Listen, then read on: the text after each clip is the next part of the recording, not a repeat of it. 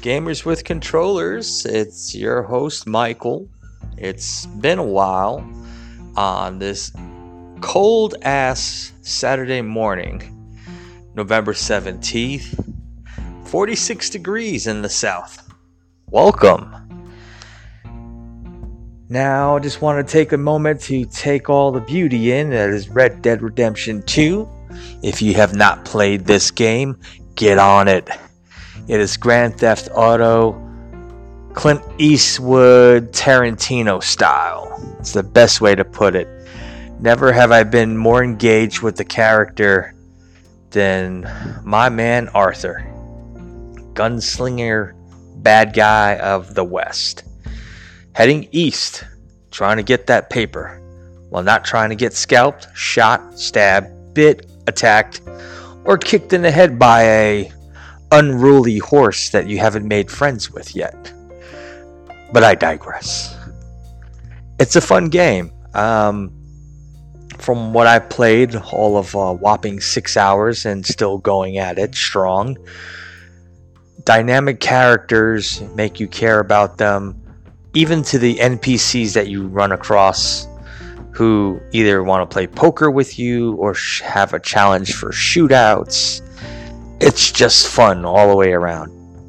I do wish there were cars to get around in the game, but cars were not invented back then. So we just have to do with trains, foot, and or horse or donkey back. But playing the game is fun. It is truly engrossing. I can't believe I've lost so many hours in one sitting and have not had any real complaints other than certain collision models with your horse and buggy or standing by the cliffside or getting broadsided by some wild animal that just knocks you off a cliff like a ram. There are some minor glitches that they're working out, but I don't know if they're ever going to uh, fix it in the sense where it won't happen again.